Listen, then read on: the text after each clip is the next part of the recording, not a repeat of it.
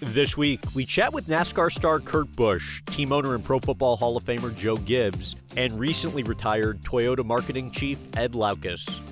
They'll share stories detailing their relationships with two time NASCAR champ Kyle Busch, whom we featured on the podcast last week, along with his wife Samantha.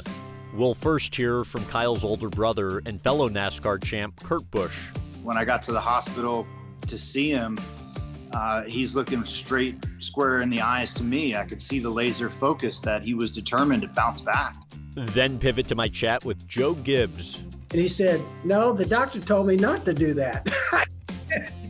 and we wrap up with an interesting peek behind the sponsor driver relationship, which feels more like a father son connection, courtesy of Ed Laukes. My response to him was if you have something constructive that you want to talk about relative to the Toyota relationship with TRD, then you need to pick up the phone and call me and not air yourself out in the media.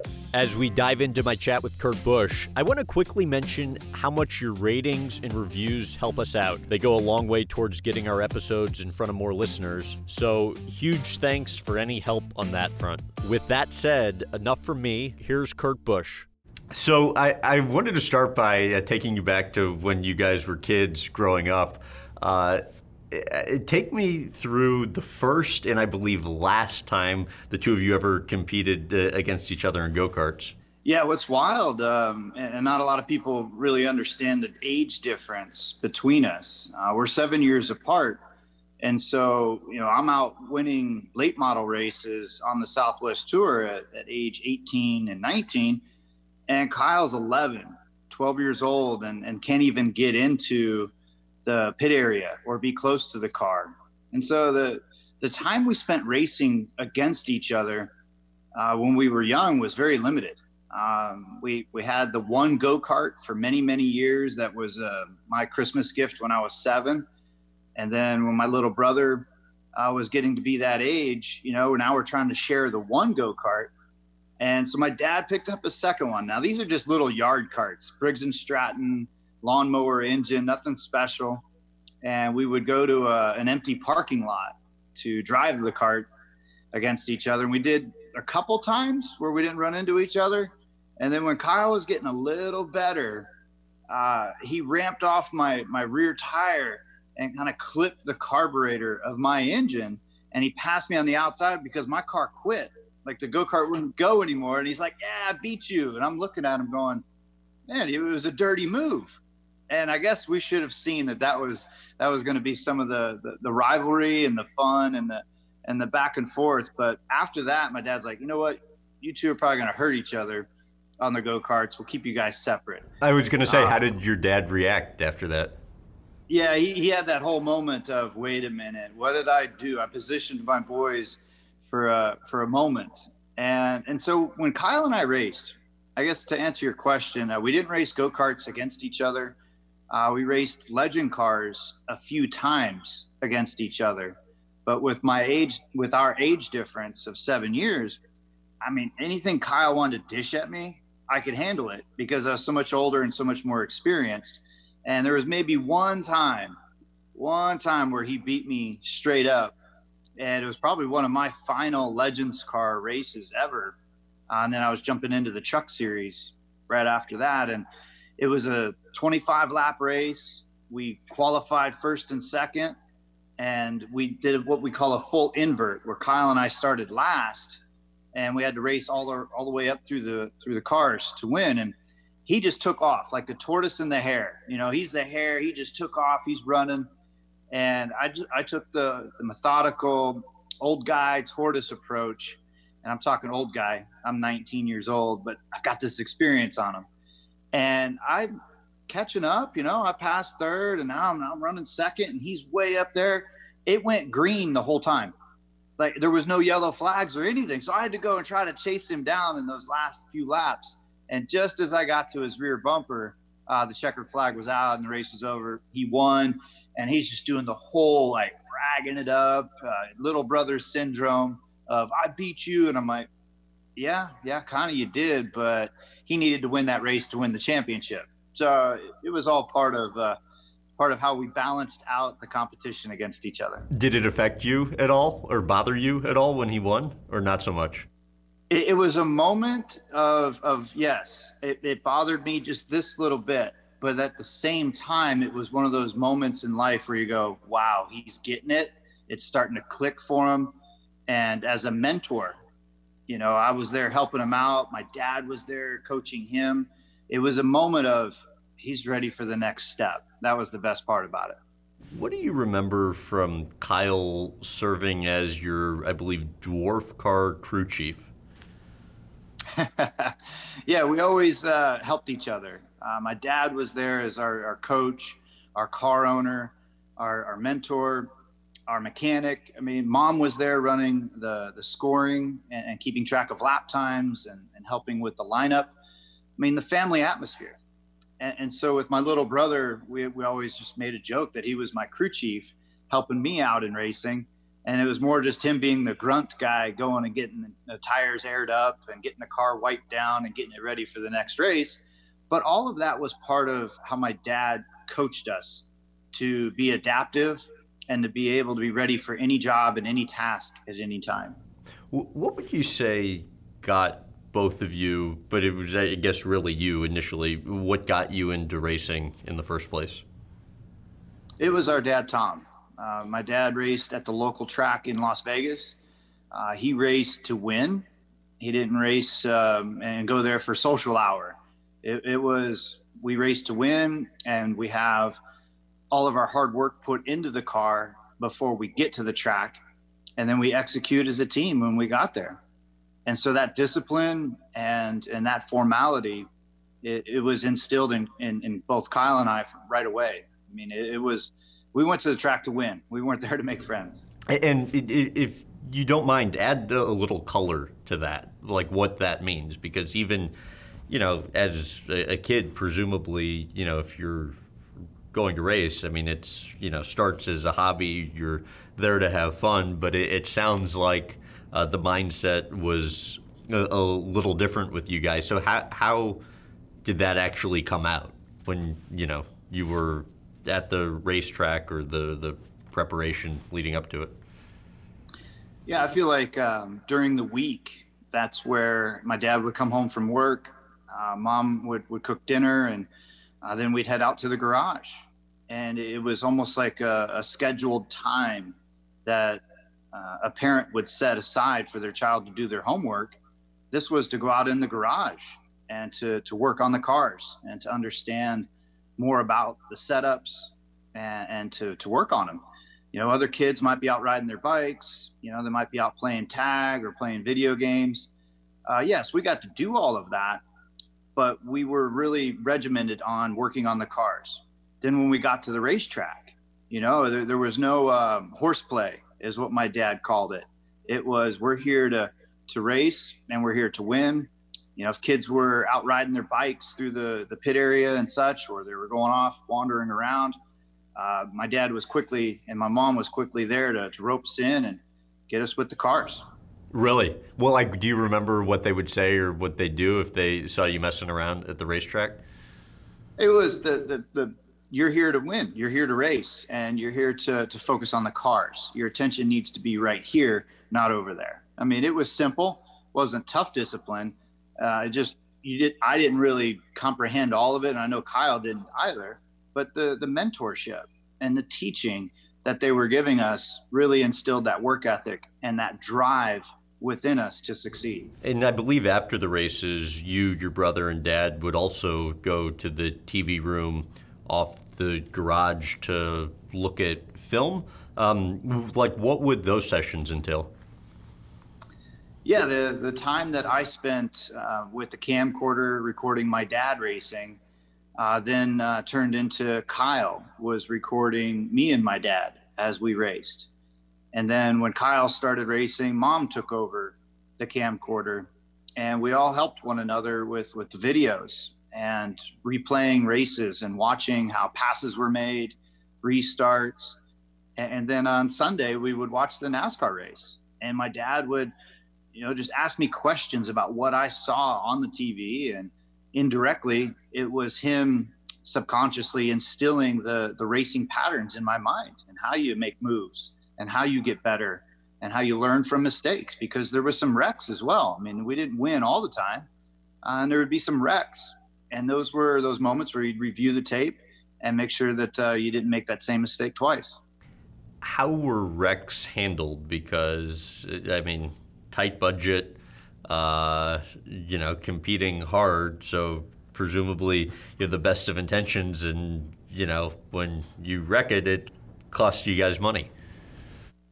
And it did. And uh, the way that we worked around that was you spent time working on the car to rebuild it. It wasn't where my mom and dad would just buy a new part and bolt it back on the car. We had to build it. And then when you have those moments of, wow, that was a long week of working in the garage to get back to the racetrack, my dad's like, yeah, isn't it a lot easier if you don't wreck?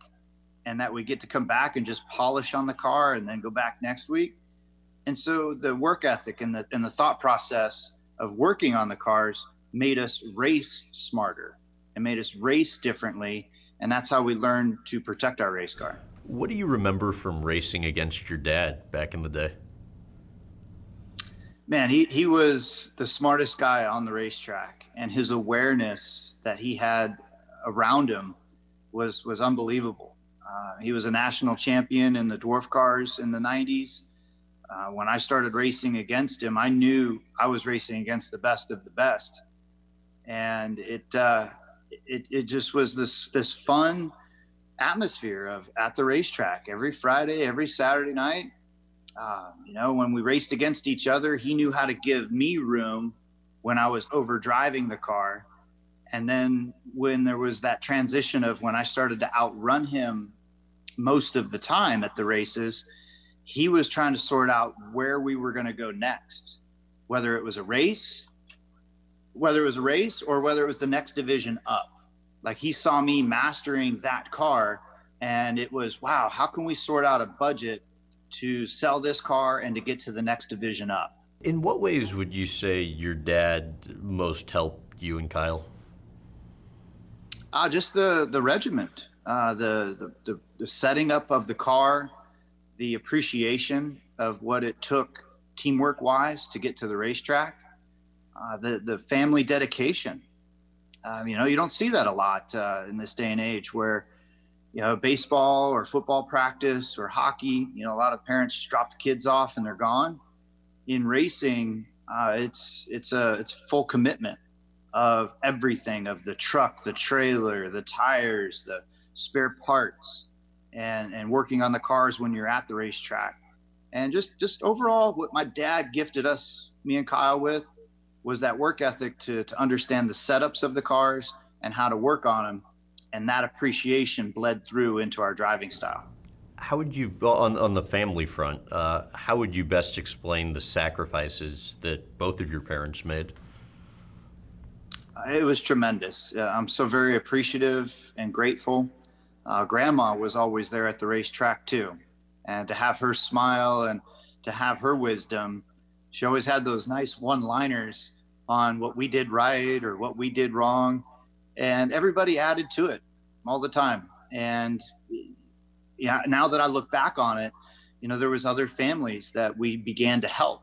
And there was other racers that came to my dad for advice. And uh, we helped build other people's cars for them and started to help their racing lives and racing careers and racing families. Were you guys uh, close to your grandma? Uh, yes, very close to grandma. Uh, we lost her a few years back, but she was always there.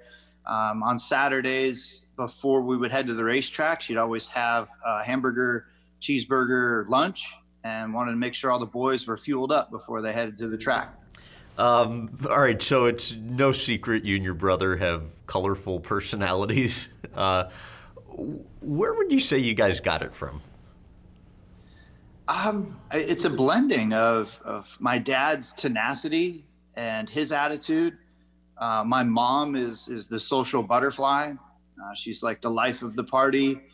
Uh, you know, we watched racing all the time, and there's a guy, Dale Earnhardt Sr that was the intimidator on TV and, and the way he drove, the way he talked, the way he acted, uh, you know, and then the influences of movies in racing. You know, there's like the old Kenny Rogers six pack movie with the with the kids that became his crew. Uh, Days of Thunder came out in the early '90s, and NASCAR just seemed to blossom after that. And to this day, still, my little brother, his nickname Rowdy, it came from Rowdy Burns, a character on Days of Thunder, and he races in his spare time with the number 51 on his car.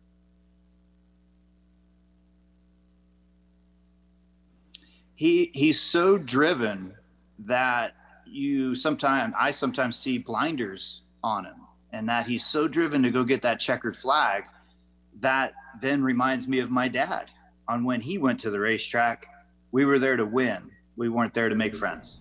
Uh, take me to, and this was a period that obviously uh, got a lot of attention, um, and I believe it involves your grandma as well. But take me to the Christmas uh, where you guys aren't talking, um, and what you remember from that. Uh, it was 2007. Um, it was my seventh year on the circuit. Uh, it was my little brother's second year. And in your second year, things start to slow down a little. You start to digest some things and you become a better racer. Still, about that fourth year, that's when everything clicks. Uh, that's the year I won the championship. was was my fourth full time year, and so Kyle's making a move to pass me at this All Star race. The All Star race has no points. It's all about a million bucks, a million dollars for the winner. There's all that slang and talk and trash talk about how you would wreck your own mom to win the million bucks. And I was making a pass to to go for second underneath uh, Jeff Burton, and I didn't even see Kyle coming from behind, and I'm in the low groove, and I'm going down the you know front straightaway in the low groove. He goes even lower, like he is beyond the low groove, and I'm like, really? Wait a minute, who? I didn't even know that it was him. To my inside, I was just like, oh, it is him. And then by that moment, it's like, really, if you want that inside on the straightaway, I'm going to make sure you have the the awkward corner entry into turn one and when I pinned him down a little bit, of course, he lost control of his car. And then I'm trying to get out of the way, and he ends up clipping me. And we end up wrecking. And it was that whole moment of, wait a minute, who's at fault? Were, were you at fault because you passed me low? And was I at fault because I pinned you down into turn one? And so that, that difference of opinion lasted for a long time. And it was because it was all for a million bucks. We wouldn't have done those moves against each other if it was a uh, points race, and we wouldn't have done those moves against each other in this time now with both of our maturity levels. Okay, so, so no, I mean during that period, like when both of you aren't talking, what would you say the lowest point was? Um, no real low point. It was uh, me still trying to hold my ground as the older brother, and you still have more to learn.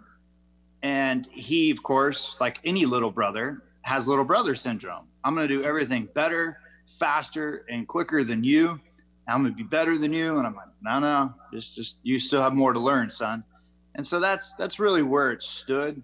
Uh, again, we're seven years apart, and so there's still. I was raised, you know, almost a, you know, more than a half a decade before him, and so our relationship didn't start to materialize and get closer until the, the mid 2010s. What did, uh, just to go back to that moment, what did the grandma say or do uh, at, at, Christmas that, uh, you know, positively impacted things? It was a, a, bury the hatchet moment. She's like, boys, I, I need my boys. I don't need this animosity. I don't need this stress level at the dinner table. You boys need to put that behind you. And it was, okay, yes, grandma. So it was it was a very glorified media moment, but at, at the same time, in family, everybody's got those in family little disagreements. Sure. Uh, so 2010, when you said you guys started getting closer, what do you think changed? Uh, I think it's age, uh, wisdom, and just knowledge about ourselves, um, uh, feeling comfortable within our sport, and then uh, the opportunity to race with each other on the same team uh, that really drew us close together in 2012. Uh, Monster Energy, big primary sponsor, and their their energy level and their pizzazz and, and their swagger fit both of us with our our um, demeanor, with, with our image. And so he raced half the races, I raced half the races, and it was that that brother combo. It was the mano y mano. We're against the world. Let's go do it. What What was that like, just on the personal front, uh, being in a situation like that? It was very rewarding. Uh, it was heartwarming. Uh, it gave me that extra drive to go into the race shop and to find more people and more depth to talk to and to to work on the cars and really give that effort in a uh, family atmosphere. It uh, it was very special and different. How would you describe what it's like competing against one another? Uh, again, like early on, it was difficult, uh, and then there was a transition period of younger brother is becoming better than the older brother, and for me, I had to digest that. And once I was able to grasp that, and it changed the way I looked at him, and and I was like, he's gonna be a superstar in this sport. Uh, 2008, I think he won eight races. You know, to come back from his injury in, in 2015 and win the championship, uh, that, that was an incredible task of, of personal willpower and the ability to, to go through all of the, the tough parts of, of rehab with your leg, your foot, and, just being out of the race car for so many months uh, that that was the transition point where I knew he was headed to superstar status in our sport. Uh, and on that 2015 uh, front, um, take me through like what you recall from the moment the accident happens. Anytime um, he, he, has a wreck or something on track, I always radio to my team: uh, "Is is he okay?" And and it, that feeling that day was an open pit in my stomach of I, I, have never heard that he he couldn't get out of the car on his own. He normally always gets out on his own. What do you mean? What how you know I didn't see the wreck until afterwards. And it was it was horrific on the the, the amount of the impact, the the G forces of impacting the wall the way and the angle that he did uh, I'm so glad that that all that that happened was the the broken leg and foot. I mean, it could have been much more severe. And it, when you when I saw it, I was just it was so tough to digest. I mean, it, it's uh there's that fear factor in, in all sport, and there's a lot of times where you just ignore it. But that was a moment where it uh, it came over me. Uh, what was so you realize he's you know his life isn't at risk, obviously. Uh, but then, as details start to come in, what are you thinking at that point after you're, you know, now out of the car and, you know, have some clarity on the situation? You know, it was still again, it was gut wrenching, and it was just mind boggling that it happened. And when I got to the hospital to see him, uh, he's looking straight square in the eyes to me. I could see the laser focus that he was determined to bounce back and that this wasn't uh, the setback that everybody thought it was. I mean, I just saw it right away like, oh, well, he's fine. He's my little brother. But I mean, he's in these casts and having to go through all these exams and x rays. It, it was going to be a process. But he looked at me right away and, and was like, no problem. I'll be back soon. To, to what extent were you at all concerned for his career at that point? Uh, again, it was immediate that, that night after the accident when I got to the hospital and saw him, he was like, no problem. I'll be bouncing back. So, because he was so confident, that immediately eliminated any concerns that you might have otherwise had. Yeah, it's it's that spiritual connection of when I saw when I locked eyes with him, I knew that uh, he was determined to not even feel the pain of all the rehab. He was going to be back faster than anybody would have expected, and he did and he came back with a, a recharged vengeance to attack the circuit. Sonoma, uh, after he came back from the injury. Man, I, I, let him win that race. I shouldn't have let him win that. That one I want back. uh, that, I mean, that was uh, from everybody I've talked to. You know, while winning the championship was big, everybody seems to point to Sonoma as the more like emotionally significant uh, race. Uh, what do you think of that? remember that story I, I, told you about the legend cars where he just took off and ran early and ran hard? Yeah. And here I, I was taking the tortoise approach. That was that same feeling and, and moment. And I was chasing him down at the end, and I had just passed second place. It took me about an extra lap to pass Clint Bowyer for second. And as I'm chasing down Kyle, I'm like, I, am going to get there, but I'm going to, I need one more lap. And and this was the white flag lap. I'm trying to get there as fast as I can, and then there was that whole flash moment of the accident and his rehab and the and the journey that he had been on, and there was big questions going into that race on can his left foot handle the braking pressure, and that's a tough tough track on your body physically, and I had all those thoughts in my head of yeah, he's still not ready yet. He's still not ready to win. I've got this. I've got this. He's not 100%. And I, I, mis, I misjudged it. I misinterpreted. I underestimated his strength, his ability to pull through and focus. I should have known better. He's a Busch, and he was there to win. After uh, that race, what did you guys say to one another the first time you talked? From what I remember, it was that defeat was within me, but at the same time, I was satisfied. I was happy that he bounced back. It gave me that same feeling of when he beat me in the legend car of, oh, he's winning right now and he's going places in the future. That's what the, that moment was. I know I gave him a big hug in victory lane and I gave him that uh, that jab in the rib of, yeah, I let you win. Uh, this uh, 2020 season, uh, tough season for Kyle. Um, your thoughts on that as it pertains to him?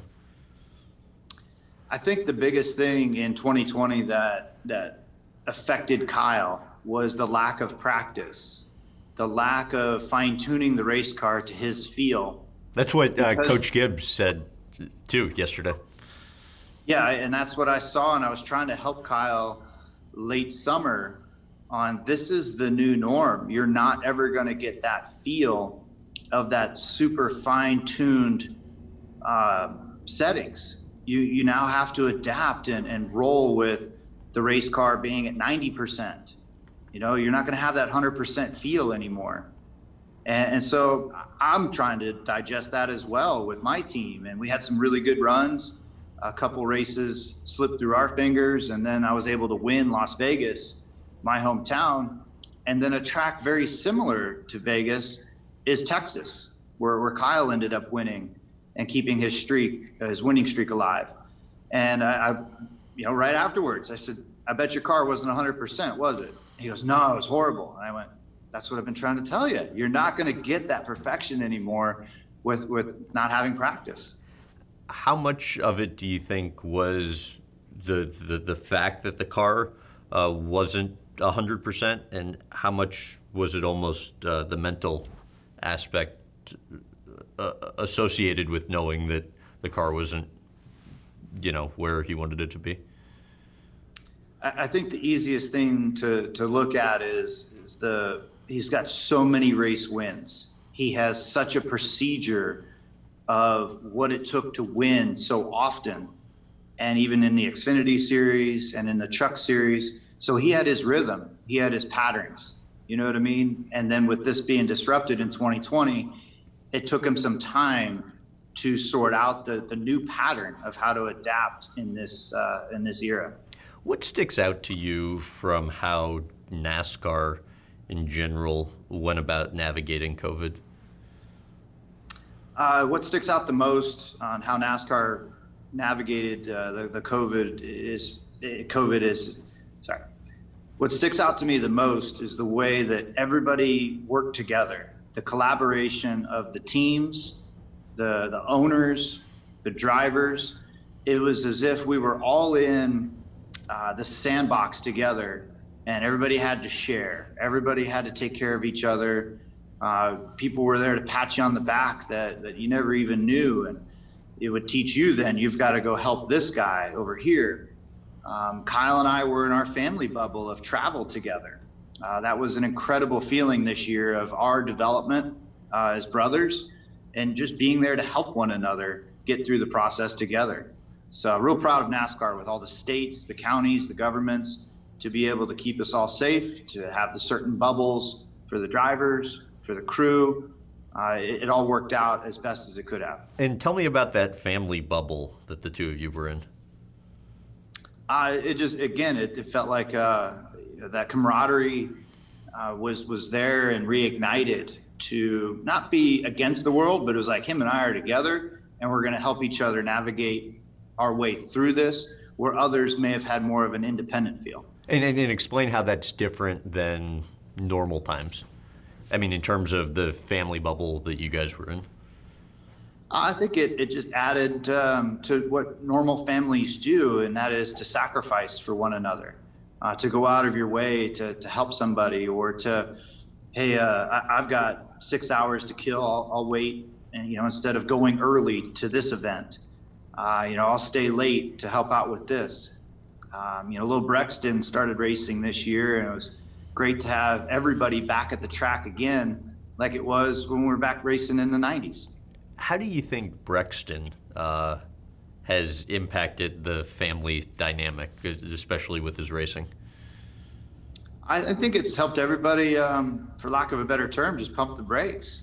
You know, just slow down, and and, and everybody has a, a role that is more defined. You know, such as me being an uncle, my wife Ashley is an aunt, and to be there to help Samantha and Kyle uh, with with what they have to do with Brexton and then mom and dad, and then Samantha's parents. I mean, it just brings back that family atmosphere instead of all of us being uh, out there running more independent, uh, racing for our teams or traveling here separate. It just brought everybody together closer. And we were out there filming uh, his Brexton's final race uh, of the season. Um, if you don't mind, uh, take me through what a typical race day would entail for him.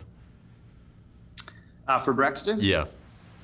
Yeah, I think he's he's got that energy and excitement about it. He's wanting to go to the track, and it's not where we're having to push him. And then now with him settling in and having a couple race wins and having the procedures down, uh, he's making things happen more smoothly. And it's again, you don't want to push too hard, too fast uh, with his development. You still got to let him be a kid because for me, I didn't start racing until I was 15, 16 years old. Uh, my little brother, uh, he didn't really start until he was 11, 12. This is a little different. Uh, Brexton's five, six years old, and we still have to make sure that he's being a kid, but still you got to have that Busch mentality of we're here to win, we're not here to make friends. And and your dad, uh, very active role in uh, Brexton's racing. Yeah, my dad loves his racing. He still has uh, sprinkles of information that that bring a, a, a, wide eye to myself and to Kyle, and he makes us think still. Oh, really? Like I mean, like what? He'll just point out something on the track uh, from a race. Could just be a random race at Michigan, and he is spot on. He's watching on TV, but he'll know more about the draft and something that Kyle and I didn't necessarily see. Uh, you know, he he had this keen sense of, you know, Chase Elliott's going to be strong at Phoenix. You know, he's going to be tough to, to go up against for the title. And he's talking about that back in August. I mean, he's still just, he's got it. And so with, with him helping me, helping Kyle, Brexton should be uh, should be a world champion here by age 12. uh, okay, and then uh, lastly, I know this is kind of a loaded question. Um, anything that comes to mind in terms of a funny story or two uh, over the years with Kyle that um, even if he'd be surprised I know about it, if uh, you know I bring it up to him, you think he'd get a kick out of talking about or recalling a moment? Ah, man, we were always so competitive. Um, you know, that Sonoma race, I think, deserves a lot of spotlight uh, with, with our story uh, because that matches the legend car story from back in the 90s. Uh, it also matches, um, you know, in 2019, Kyle and I finished 1 2 at Kentucky. And that I was able to win and come out on top. And the, the little bit of racing room that he gave me on the outside, I don't think he would have given it to anybody else. I think there was there was a spiritual brother connection. If he gave me a, a few inches on the outside, and that enabled me to win that race. Um, you know, Have- the time that we shared at Have KBM. you guys wait? Have you guys ever talked about that? Yeah, we've been back and forth on it, you know, and I, I think when I gave him the wink of thanks for for the room up on the high side, it then goes back through his mind, man, I should have closed the door. I should have taken it away. A- And so it's it's funny that anytime that we finish one two, uh, they usually are great races, and there's that that banter back and forth that you might get out of a Serena and Venus Williams or a, a Peyton and an Eli Manning. There's always that that brother relationship of man, I knew I should have done something a little different. By the way, didn't you guys used to uh, uh, play Mario Kart uh, back in the day? Oh yeah, I would school them on Mario Kart all the time. Again, I'm seven years older. Uh, cool. Well, th- thank you so much for doing this. I really appreciate you making the time. All right, thank you guys. How cool would it be to track down the Busch brothers back in the day, battling each other in Mario Kart? Now, here's team owner Joe Gibbs, the only man to have won a Super Bowl and a NASCAR Cup championship, who starts off by looking back at his first impression of Kyle Busch. I wanted to start with, you know, so Kyle's fired by Hendrick, um, and, and before you ever even uh, met with him, uh, what did you know about him? What were, you know, what were your thoughts on him at that time? I felt like a very talented guy. The first time I ever heard about uh, Kyle, I always tell this story. My son Coy was racing trucks. And so I called him after practice, you know, where he was. I think it was someplace like, um, you know, um, Kansas or someplace. And I said, "Hey, what's it like? How you doing?" He goes, "I'm doing pretty good." But he said, "Hey, there's some kid here, okay, and he's he's three tenths faster than everybody." and he says, "I hope he gets thrown out because I don't think he's old enough." and sure enough, that's what happened. I think Kyle was 15 or 16, and you know he wasn't supposed to be racing the trucks. But uh, so that's the first time I heard about him. And that, that was a big controversy at the time, too.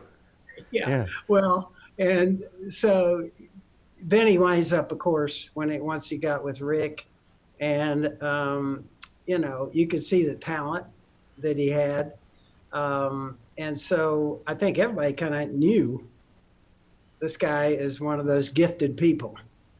And um, so I think, and then of course he showed it right away with Rick. I don't think it as much as, I, I- I think Rick really what happened to him he had a situation with Junior, and so it wasn't as much, you know, he just felt like he had to make that move. And so Kyle winds up being a free agent and could have gone to a number of teams. So actually, it was back to being like free agency in football. We were recruiting. Really? Oh yeah, you were recruiting a hangout of him. I, I used to tell everybody the only thing that was different about this, uh, you know, recruiting in pro sports and with NASCAR, money is legal. so you're trying to convince him though, but really, I think Kyle's questions when he came in here, a lot of it was about crew chief. You know, um, he wanted to see everything in the operation uh, the way it was done here. I, I really think he, he's very bright, and he wanted and he his passion is racing cars. And at that point, that's all he thought about. Really, I think, was racing. And uh, now he has Sam, he has Brexton, but I think at that point he was totally focused on his career, and um, he wanted to be in the best race cars and his, his focus here was he wanted to see everything and a very knowledgeable guy wanted to see you know who the crew chiefs would be what kind of pit pit crew did we have and everything about racing is what he was interested in At, at what point during that first meeting, uh, because you said you were kind of recruiting him, uh, at what point during that first meeting did you realize it was going well? well i felt like it was going well but that first meeting ended and he was still looking and i think he was still gonna do his research, talk to other people, um, you know, other key teams, and so we were we were after it. You know, it was a full blown recruiting deal, and uh, so in every way we were trying to present what we thought this is a good deal for him, and um, you know, thank goodness it worked out that way. Um, do you remember what took place between that first meeting in actually uh, agreeing to work together? That ultimately I think you go through uh, what it was. He wanted to visit a couple of other places and kind of uh, take a look at what they had. In the meantime, you're kind of going to him, trying to convince him, and it's phone calls, and then it's contractual stuff you're talking about and the financial part of it. And you're trying to convince him, hey, we got the right people to put around you. Um, and he's very, like I said, he really understands racing. He grew up with it, uh, it's his life. And he understands it takes more than just being the driver. You know, you got to have the right cars, you got to have the right crew chief, uh, the the engineering group behind you, the aero group behind you, what kind of cars. Um, and so I think he was doing his homework too. And I think you'd have to ask him yeah. at what point he, he made up his mind. Right. We were after it through the whole process. We were not just letting him go and look around. We were yeah. full blown recruiting. At the time, it seemed like, at least among reports in media, that there were concern among some people just in the NASCAR world with regards to you know his attitude or behavior. To what extent um, did that factor in uh, when you guys were you know considering whether or not to bring him in? I think really uh, it's hard for me to remember back yep. everything that took place, but I think um, all we did was, you know, you wanted to get to know him. And I felt like we spent quite a bit of time talking to him and kind of understanding. And really and truly, if you get Kyle, uh, I thought I think most people would tell you this. If you get him away from the racetrack, he's funny.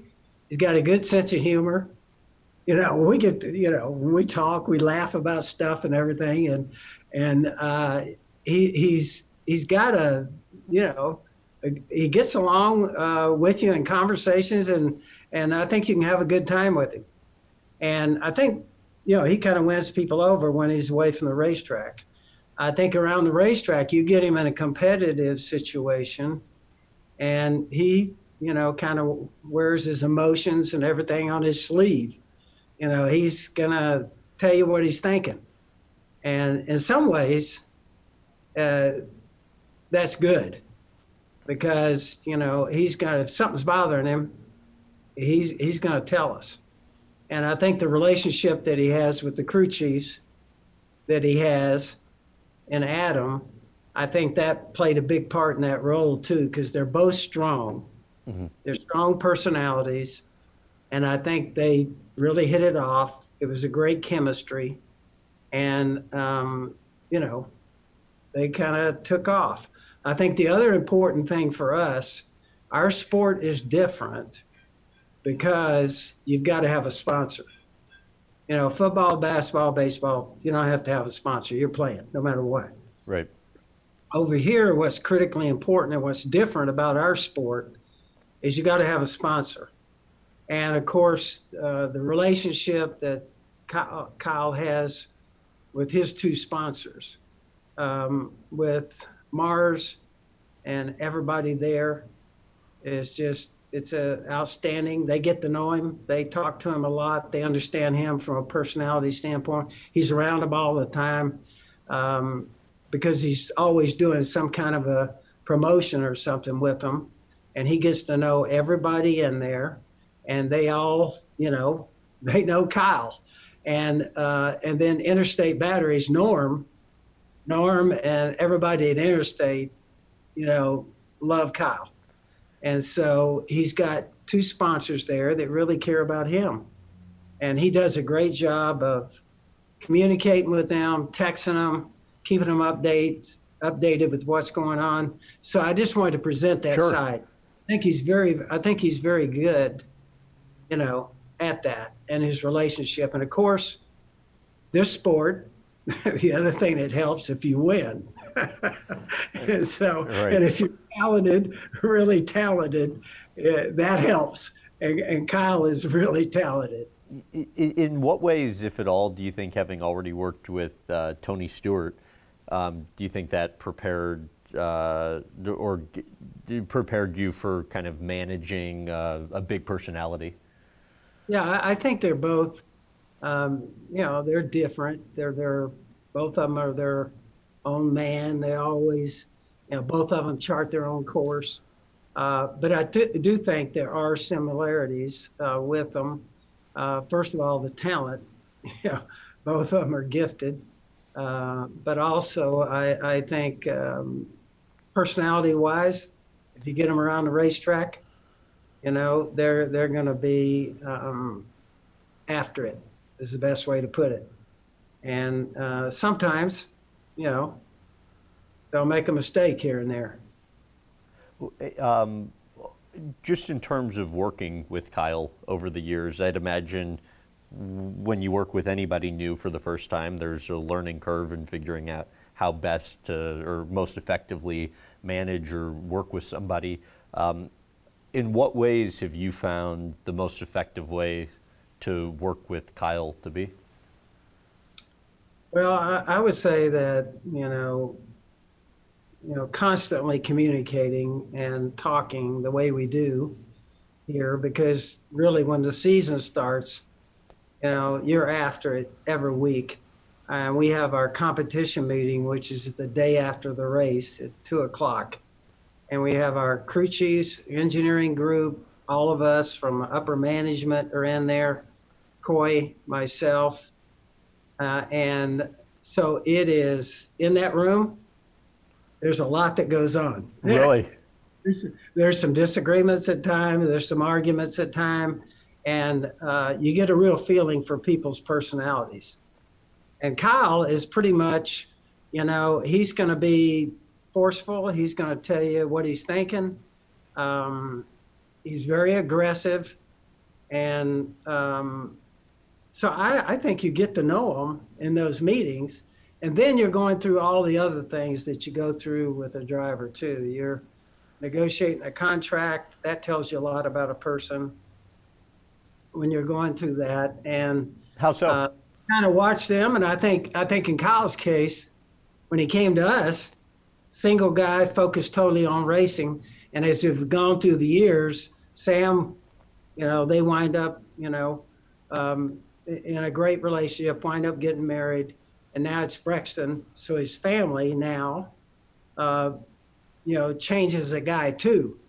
And so you're going through all that and you're kind of walking through it with them. When you when they first come to you they're young looking to achieve and then you kind of see them as they mature they become successful they win championships and uh, that's a process that you go through with them uh, the meeting the day after the race. How about the the most uh, heated one you can ever recall involving Kyle, but that ultimately became really productive because of whatever was resolved in the meeting?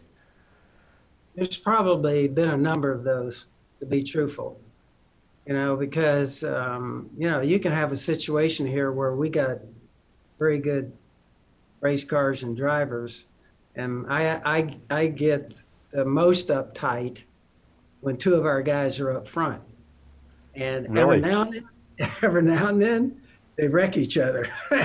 So those are probably uh, the toughest things to go through from an owner's standpoint and from a driver's standpoint. You know, they get, they get they're ticked off uh, and they're upset with each other.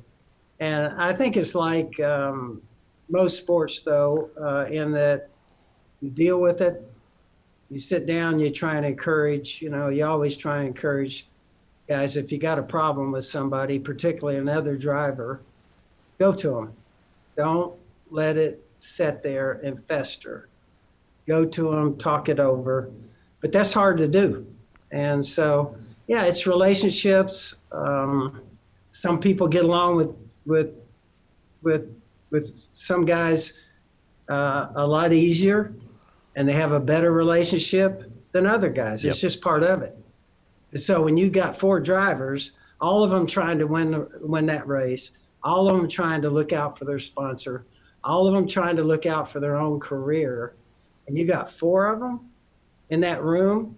What's great about I think NASCAR, which I get I get a big kick out of, that's very different than other sports. Okay, you got four teams, and so I get a I get a you know kind of a kick out of it. You're trying to get four of them to work together and go win. Okay, and so you have all those dynamics going on, and so um, it's a challenge. This this sport is tough. Uh, it, it's hard. It's hard to be successful in here. Hard to be a successful driver, and you got to have real talent.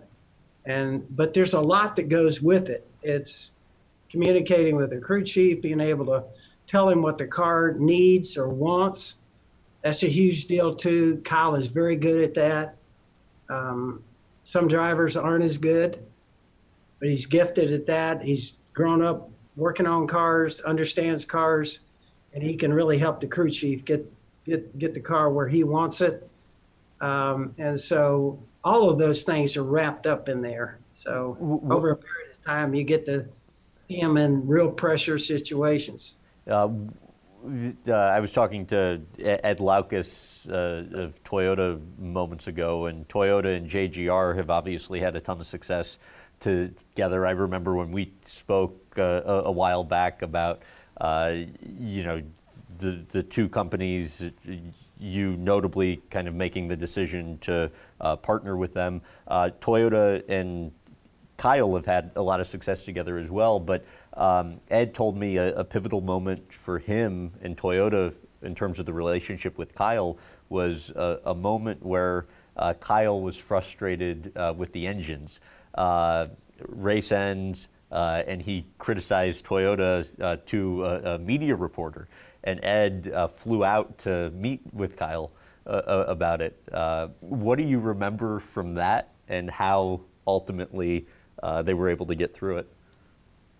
Well, I think that's one of the things that we were talking about with Kyle. You know, if he feels there's something that's off, you know, then he you can count on it. He, you know, which I think really is a good thing. He's going to tell you what he thinks. He's going to come at Coy, you know, my son. He's going to come at me. And Toyota is you can't get a better partner. Toyota, uh, Toyota is, you know, such a great partner for us, and we've kind of built our racing program uh, with them. They've been a big part of this, and and it's the the people there that you get to know, and you really care for the relationships that we have inside of Toyota. You got Bob Carter, yeah, you got Dave Wilson, you got Ed Laukus, you got Vinay, and you got Jack you got all the Jack Hollis, you got all these guys, and you develop a relationship with them, and you don't want to let them down. But at times, there's times you're counting on them too, uh, in a from a performance standpoint, and they do our motors. And so, one thing you kind of learn with drivers, they never have enough motor. Okay, I never had a meeting where they go, that thing was better than what we need. It's always, you know, they get they need some. And we went we we went through a period there um, where we struggled some. But let me say this: Toyota is so good at the motor program. That's the reason why we've won championships in the races. But we were having a, a struggle in there, and I think Kyle, you know, uh, voiced his, you know, uh, opinion, and uh, it wasn't particularly a good time. And I think Ed and him, though, the good thing about Toyota, Ed, Dave Wilson, Bob Carter, all of them have relationships. Jack, all have relationships with Kyle. And so I think in this case, Ed, you know, Ed is Ed is strong, and um, he and Kyle get together, and they had amazing ability. Though I don't know what he told you happened in the end, but Ed and Kyle always have some way of kind of getting things done.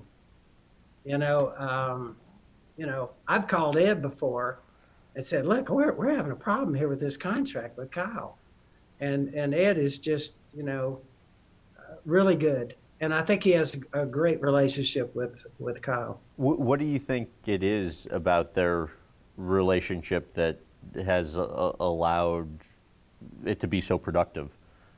Or, or to the point where you know you'd call him about a, a contract issue with Kyle. Yeah, yeah, and uh, I think they're they're both bright, but they're also fiery, both of them. and I think they kind of, you know, they speak the same language in a lot of ways. If I had to guess, yeah. I'm not in those rooms, but I'm kind of guessing that's probably what happens. And I think they did develop a real good relationship with each other, and they both, you know, uh, that relationship has produced a lot of wins. Toyota, Kyle, and the relationship. I think Kyle really cares about Toyota. And uh, when we first came together, Toyota did not have a cup win. And Kyle, the first year, I think it was seven. Um, uh, uh he won seven times that year for him in cup. And so it's been a very productive relationship. There, I think, in, in both throughout Toyota and with Kyle, I think they've developed a real a real good relationship, and uh, they've it's been very productive. Certainly, has been great for us. Uh, that 2015 season, uh, take me through what you remember from the day Kyle got injured. Yeah, I think that was horrific. That was awful. Um, I was really worried. I think everybody was when you saw the wreck and what happened. And um, I felt so much better when I saw him. He actually came up out of the car, out of the window, and was sitting on the window. So you're looking at that saying, you know, gosh, looks like he may be okay. But I think he knew, you know, both of his legs and his foot uh, was was injured. Um, and so you know, you're looking at that, and to be truthful, uh, something like that, an injury like that, um, could cause uh, an athlete to really look at it and say, wait a minute, you know, and really question, do I want to get back in a car like that and drive it like that?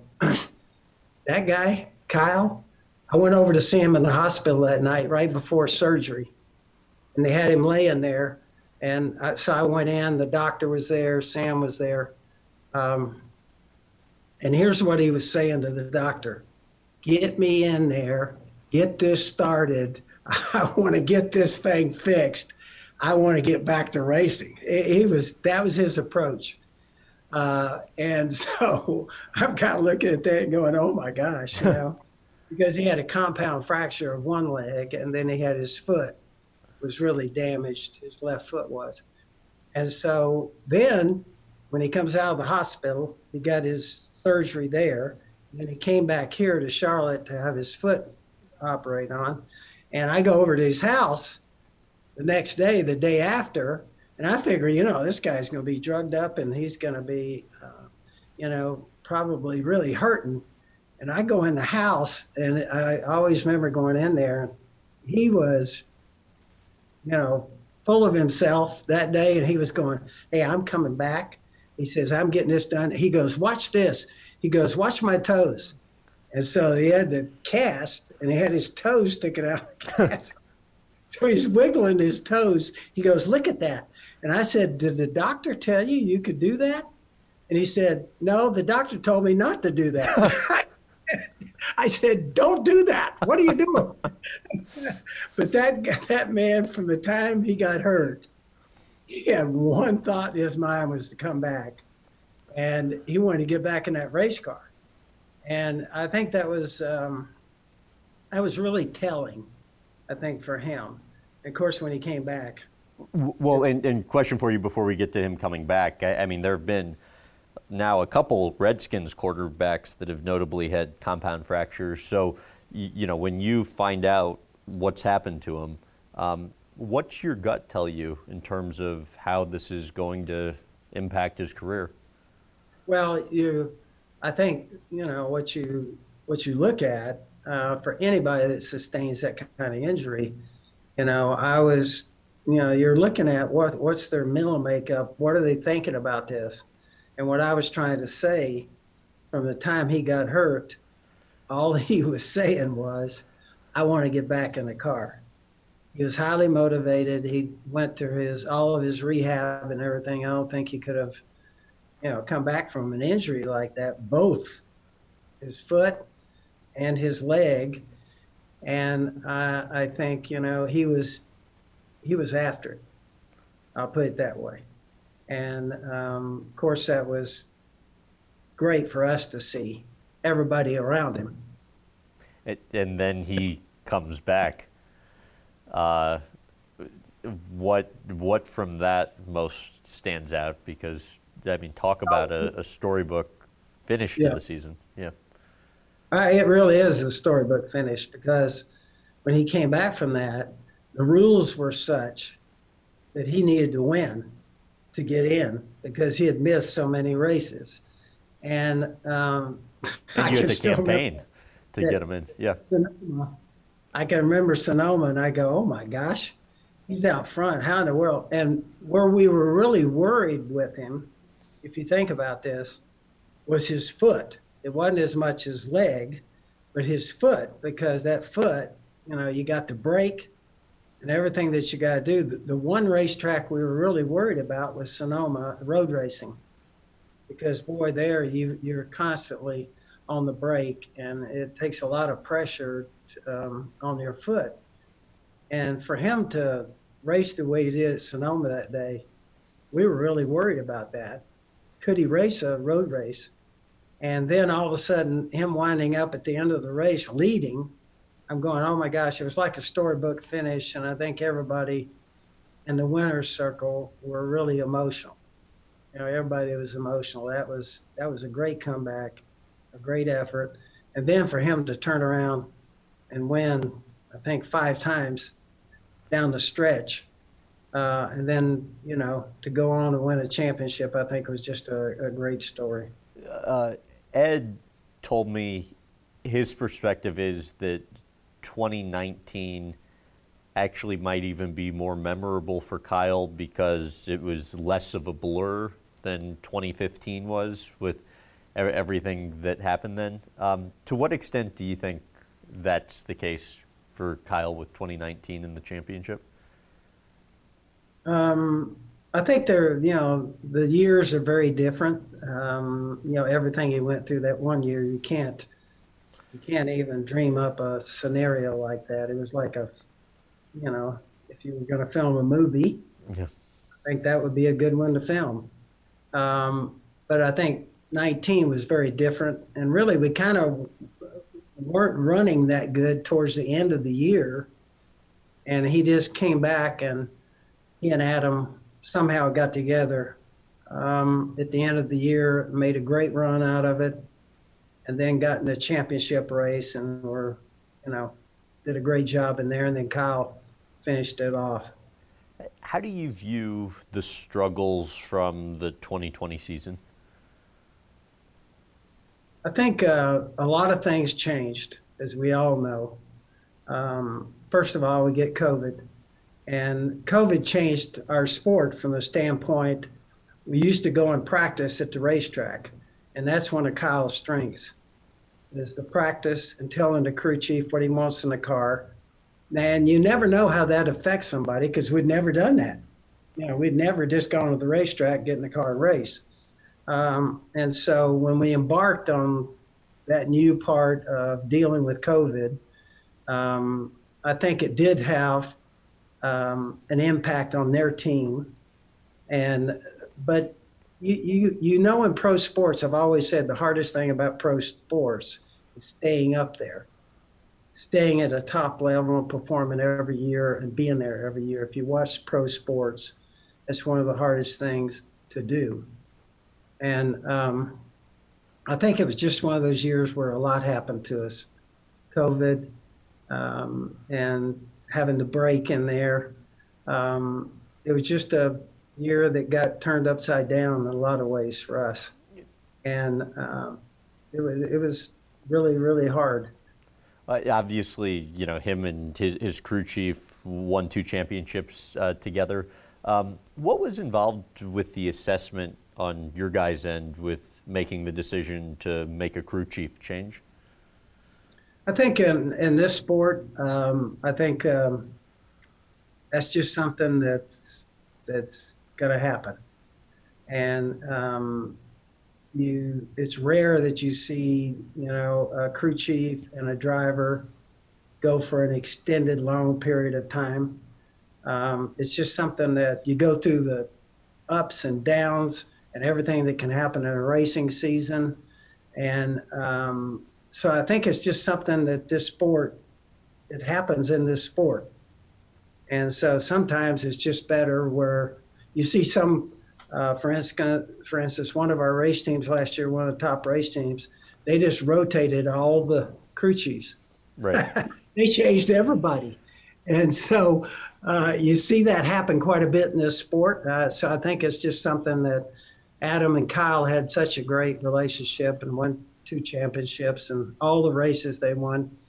Uh, but I, I think everybody, when everybody sat down and talked about it, everybody felt like it was probably a time to to change. Yeah, sometimes it just runs its course. Yeah. Um, last last couple questions for you. Uh, first on, on, the COVID front, um, what what sticks out most to you about just what JGR, like any other team in NASCAR, uh, went through with just navigating COVID this past year? I think it's something that you don't ever expect or it's kind of probably hopefully it's a once in a lifetime thing and it just you know it turned the whole world not only our race team but every, everything that took place every business every person almost has been touched and who would dream that that would happen um, and so it dramatically changed our sport everything come to a screeching halt and but i do think that um, our you win with people. I think our people did a great job of adjusting to something that nobody had any. You, you, there was no practice for this. There was no preparation for this. It's something that just happened. It was here, and now you got to react to that. And we have a lot of people here, um, and so we had to come up with the proper processes for everybody to come to work here, the ones that could. A lot of people worked from home. Uh, very few people could go to the racetrack. Uh, the drivers had no practice, go to the racetrack, get in the car and drive. But the great thing is we were able to get through the whole season with NASCAR. Uh, but I, I, think there was a lot to that. And uh, I guess it was more um, of something, instead of being about a sport, it was being about uh, what could happen in the world. it was a world incident. You know, it's like, you know, some of the things that you never dream would happen in the world, a world war. You know, we'd never dream of that. Right. This is something you never dream of having something like this affect all of us. And I was proud of the way our team went through it. It has to be uniquely satisfying in a way to have been tasked with figuring it out and then coming out well, well, on the other end. Yeah, NASCAR did a great job of everybody there, um, uh, upper management, the way they managed everything, and the way we were able to get through the year. I don't think it's anything that you would ever want to go through again. Um, but I think, you know, it's amazing sometimes the way people can perform, you know, under uh, some of the toughest situations. This was a tough situation. Our guys did a great job with the protocol here in the building. And I think really through all of COVID so far, God has blessed us and that we've had very few incidences, you know, uh, I think five or less. Wow. In, in our entire group. And um, so, you know, for Coy, and myself, everybody that works here, we were so proud of the way everybody here handled it. It was a tougher year for us. You know, um, we didn't have the year that we wanted on the racetrack, but um, I was proud of the way everybody went through a real tough situation. Um, and then lastly, uh, anything I did not ask you about Kyle um, that you think I, I should for inclusion in this, or any story, you know, personal story involving Kyle um, over the years that um, you think's worth including? Yeah, I remember one of the things I'll tell you a lot about Kyle because we joke about him and and and uh, the way he looks at, at finances. So it, we're racing through the one year. Uh, I guess it was 15 we won the championship there, and so man, the way that all wound up, and we uh, we win this championship, and everything that took place at the racetrack, everything is just wild. And so after we finished all the interviews and everything, we're on the, he and I are on the motorhome. We're going to the press conference. And so about halfway to the press conference, I heard him go, gosh, dang it, like that. And I went, what? What, what, what are you talking about? He goes, I should have held out on that contract. Right out loud, man. Notice him, man. He was upset that he had already signed his contract. uh, so anyway, I think that tells you a lot about Kyle. At least he was honest and told you about what he was thinking. There he was. well, thank you so much for doing this, Coach. I really appreciate you making the time. Well, thank you for the experience. You, you go about this in a real professional way. I appreciate it. If you enjoyed that chat with Joe, check out my longer 2019 podcast with him, or you can visit youtube.com slash Graham Bensinger and watch as we join Joe on a prison ministry visit where he works with inmates serving life sentences. Next up's my friend Ed Laukes, the recently retired Toyota marketing chief. Minutes ago, you heard Joe talk of Ed's close relationship with Kyle, so here's a closer look at that sponsor driver bond from Ed himself.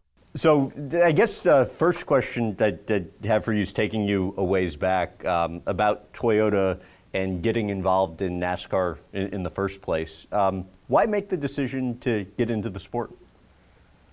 Well, I mean, I think ultimately the reason why Toyota decided to get into NASCAR was because we had a huge, huge untapped um, group of sporting fans that loved cars and as we continue to grow our presence in North America and build more cars and build more plants in the United States and start to move into the full size pickup truck and pickup truck segment, we wanted to be able to use that fan base in order to be able to expand that. And uh, we also had a whole bunch of car people, both at our dealerships, at our plants, and at our, our corporate offices that actually said, hey, we want to root for somebody because we're NASCAR fans, and now we gave them an opportunity to be able to root for Toyota drivers too. So it was, it was really a combination of things, but ultimately it was to be able to teach the, the entire fan base of of, uh, of NASCAR as to what Toyota always represented and our investment in the United States. 2019, uh, how would you best explain how big of a year that was for Toyota on the NASCAR front?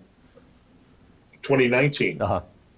Yeah, I mean, um, you know, 20, 2019 was obviously a championship for for Kyle, and uh, you know there were so many things that were happening and so many milestones that we had gotten to.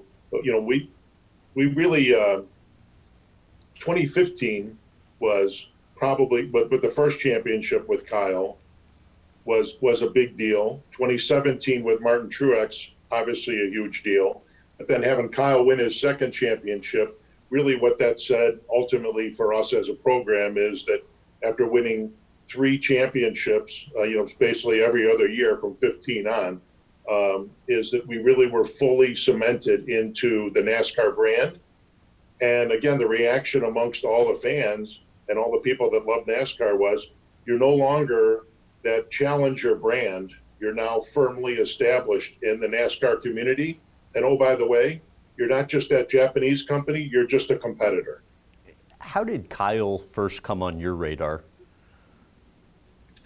So in uh, 2008, when uh, Joe Gibbs Racing and Toyota came together, and the story about that is uh, very, very interesting because Joe Gibbs Racing always felt that they were uh, always going to be number three in the Chevy camp.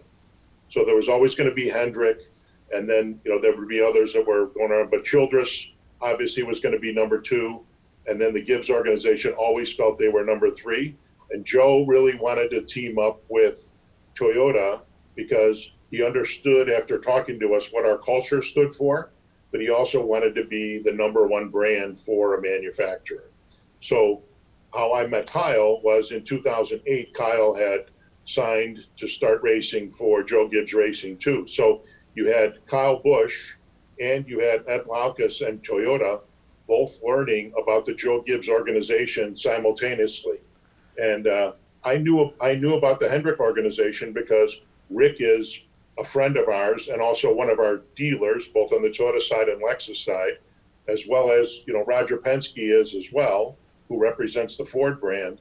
And um, you know I, that was really the, the the time where we also got to get to know each other. All he knew was how Chevrolet interacted with their drivers, and frankly, I didn't know much. I was brand new, learning about the space and learning about how the manufacturers interact with the teams and the drivers. So we got to learn together. Uh, for you personally, just that, pro- uh, you know, independent of Kyle, for you personally, that process of not only learning about uh, you know, motor sport, um, but uh, acquainting with a team. Um, what was what like what stands out to you from that experience? I was a fan of various racing series, NASCAR being one of them, but I was never intimate with exactly how the organization works.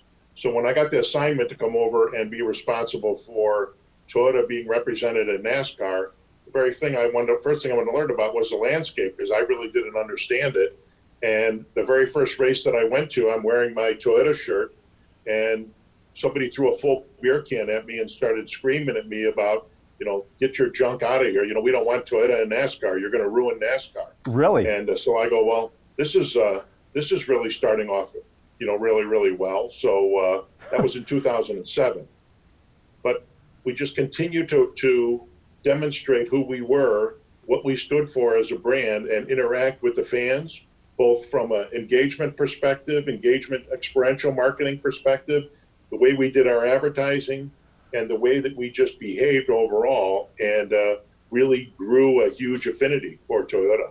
To what extent did you and Kyle ever share experiences from getting acquainted with, you know, this, you know, new team in Joe Gibbs Racing? The good thing about Kyle was Kyle realized that he was good and his ego carried him to be able to say, you know, I just want to win. And I'll win with Toyota or I'll win who, whatever, whoever manufacturer I'm representing. So it's not about necessarily winning. It's about a long-term relationship. And I want to have a long-term relationship with the brand that is going to carry me similar to what Jeff Gordon would have with Chevrolet or Jimmie Johnson would have with Chevrolet, where that's really the only brand as an adult that they ever really drove for, and that's what Kyle wanted. Um, he also had, uh, eh, you know, as he got a little bit older, I always watched how, as he became a, a mature adult, he also had a huge affinity to helping the young drivers coming up through the organization, and that's the reason why he asked me to help him start KBM, which is the truck series right now, and. Uh, you know, so those are those are the things you just watch people, you watch them grow and develop. So he went from basically being a, a, a kid to being an adult and being a responsible father and you know all the other things that you know that he's gone through in his life. When he came to you about KBM, uh, what did that conversation entail? Well, he said he wanted to start his own race team. Uh, you know, and uh, starting your own race team is you know, not just, you know, opening up a door and all of a sudden, you know, people just show up. Um, he wanted to be able to figure out exactly what it was going to represent, but he also didn't want to have an organization that wasn't going to win. So ultimately, you know, the, I, I, I will say, Graham, you know, one, that's one of the big points of NASCAR is that, or any racing organization, is that no matter what you do, if you're not winning and you're trying to establish yourself as an organization, then you might as well forget about it because of the fact that ultimately the sponsorship, the fans, the affinity that people have for you as driver, as an organization, it's all well and good that you're a really good group of people and that you're, you know, really responsible adults and do the right thing. But if you don't win, nobody pays attention. You know, when Hendrick Motorsports goes through a lapse of a couple of years where they're not winning anything, everybody's very forgiving of Rick and of Hendrick Motorsports because of what he has built over time and the legacy of Hendrick Motorsports. When you're building from the ground up, you got to pretty much figure out a way to be able to be relevant in the sport.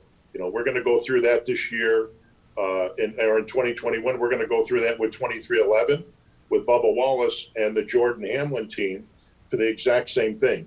You know, Michael Jordan's number one message was, I'm not doing this because I don't have anything else better to do. I want to win. Period. End of story. I've always won in my life, and we're going to win.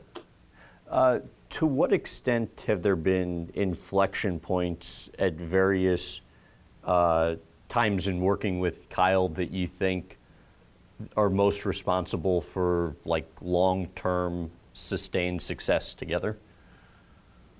Um, I don't know whether or not I would be able to say sustained success together, but there were learning moments for both of us as he was growing up and I was learning, and I became, I think, a little bit of a coach to him. I don't know what he will ultimately would ultimately say about that, but uh, there were many points during his life, both personally and professionally, where he was having uh, some, um, I would say, some reflective moments and having a difficult time with it, whether or not he wasn't having performance on the racetrack or, you know, he was, uh, you know, getting ready to ask Samantha to marry him, you know, those type of things. So we had built a relationship to be able to sit down and have a conversation about, you know, what do you think about X and what do you think about this? And that's, that probably just built over time to the point where, you know, I felt that uh, no matter what he was doing, whether it was, uh, winning or whether or not he was having a, a reflective moment relative to something that was happening in his life that you know we connected and talked a lot about it. Uh, how about one or two of those that uh, most sticks out to you that um, you'd be willing to kind of share the, the details of? I mean, there's a big moment when uh, he was upset because we were we were having engine problems, and he got out, and one of the inter- one of the people uh, that were there, the reporters, asked him the question about you know, so what do you think of TRD? And he was very upset and he made some on camera remark that was super negative about TRD.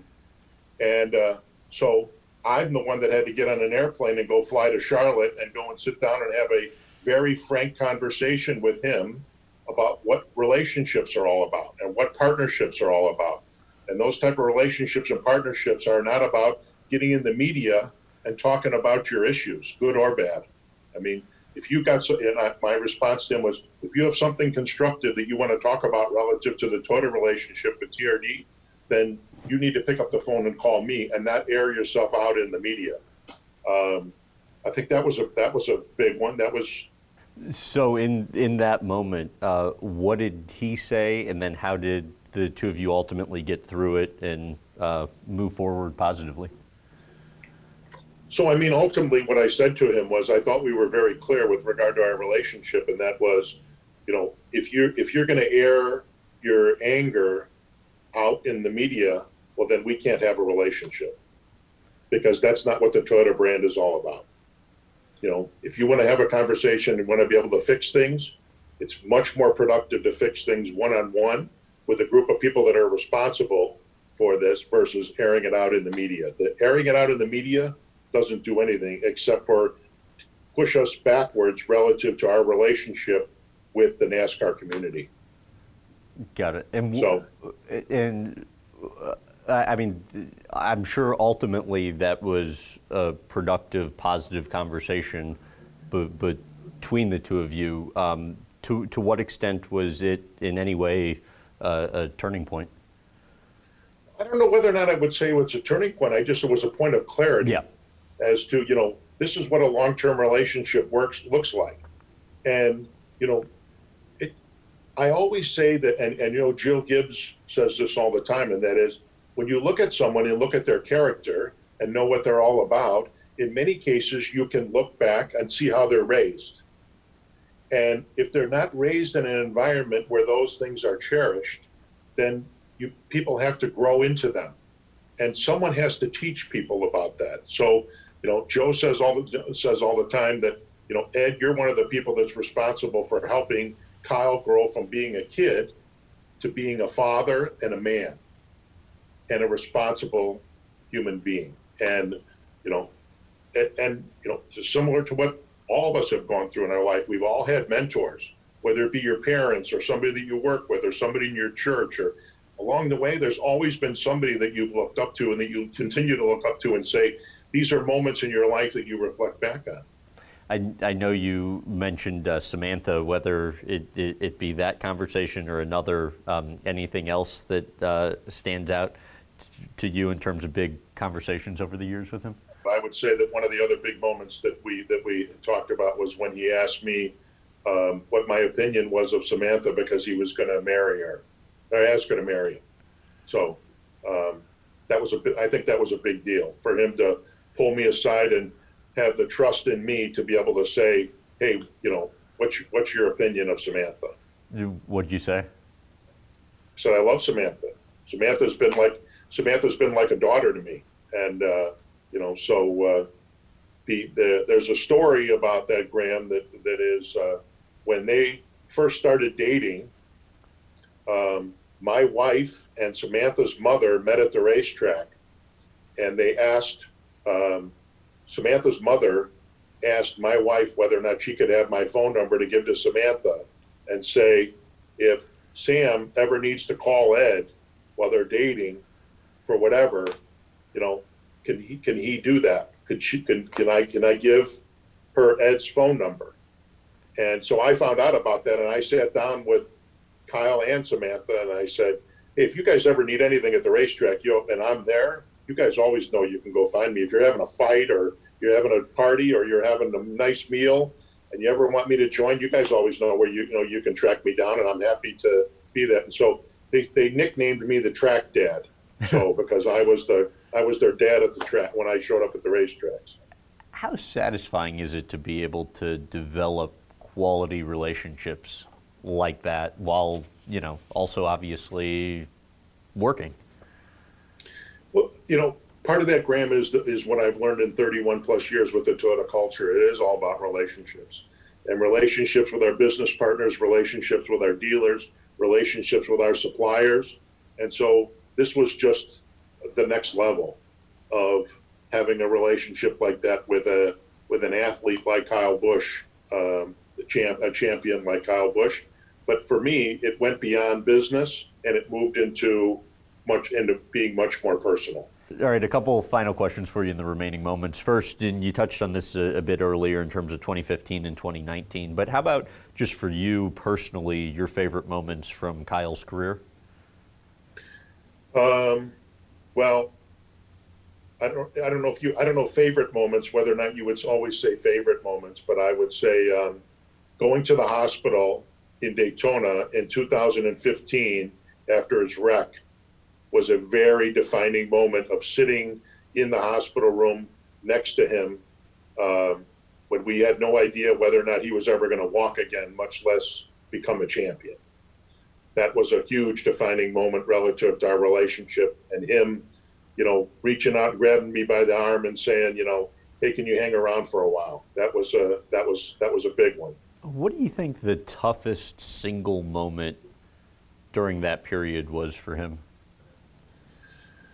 Um, I think questioning himself during the rehabilitation because you know he is so focused and so determined, and uh, and I was uh, and I think at the very beginning he was concerned about about the rehabilitation, but I think that he's so driven that I think that uh, once the doctor started to see how quickly that he was rehabilitating, I think then he was starting to gain his confidence back that he was going to get there and going to be able to. But you know, race car driving is very, very mental. And, um, you know, you have to have the fortitude to be able to not lift in a situation where, you know, some people do. And those are situations in those dynamics at 200 miles an hour that if in fact mentally you're still not convinced that you can succeed, pass, clear through or clear around a wreck, move around the track, then and you you're apprehensive. As soon as you're apprehensive, then I think your ability to win goes away. And I think that's a thing that I always wondered about whether or not after wrecking like that, whether or not he would be apprehensive. And obviously, the the uh, that didn't happen. And then to win the championship. So then, but the big one after that, Graham, was was Sonoma. Oh, so was? I was Okay. uh, in, I was in Los Angeles, and um, we I did a day trip up from Los Angeles up to Sonoma. Uh, that's one of our races. It's the Toyota Save Mart 350, one of our Toyota sponsored races. It's a road course, and so the and also it's uh, you know just from a um, from an overarching fatigue perspective on a race car driver, you know road courses in many cases can be a little have a little bit more fatigue maybe than maybe some of the shorter ovals. But Kyle always liked that racetrack, so um, and he won that race, and uh, so he comes into victory lane after he run wins the race. He gets out, the champagne goes, and I go walking up on stage, and he grabs a hold of me and he goes, "I'm back," and I go, "Yes, sir, you are. Let's go." And then the next point after that was getting to Homestead, and that not only was it our first championship, but what an unbelievable season of going from Xfinity race with this horrible wreck, broken foot, broken leg, have no idea whether or not he's going to recover, to standing in Homestead on the championship stage with not only Kyle's championship, but Toyota's first Cup championship. Huge, huge year. It's the it's the uh, probably in my in my entire career, I look at that overall and say, as an entire season, it's one that I'll never forget. Thank you very much for doing this. Yeah, no worries. Hopefully, I got gave you a little something. Thanks for sticking around. I hope you enjoyed the various perspectives from those closest to Kyle Busch. Reminder to rate and review, it helps us a lot. If you care to see me embarrassingly race remote control cars with Kyle, go to youtube.com forward slash Graham Bensinger. Plus, next week's podcast episode features my two part conversation with Annika Sorenstam, both from her Medal of Freedom ceremony at the White House, which took place the day after the U.S. Capitol riots, and later at Annika's home in Orlando. Thanks again for listening.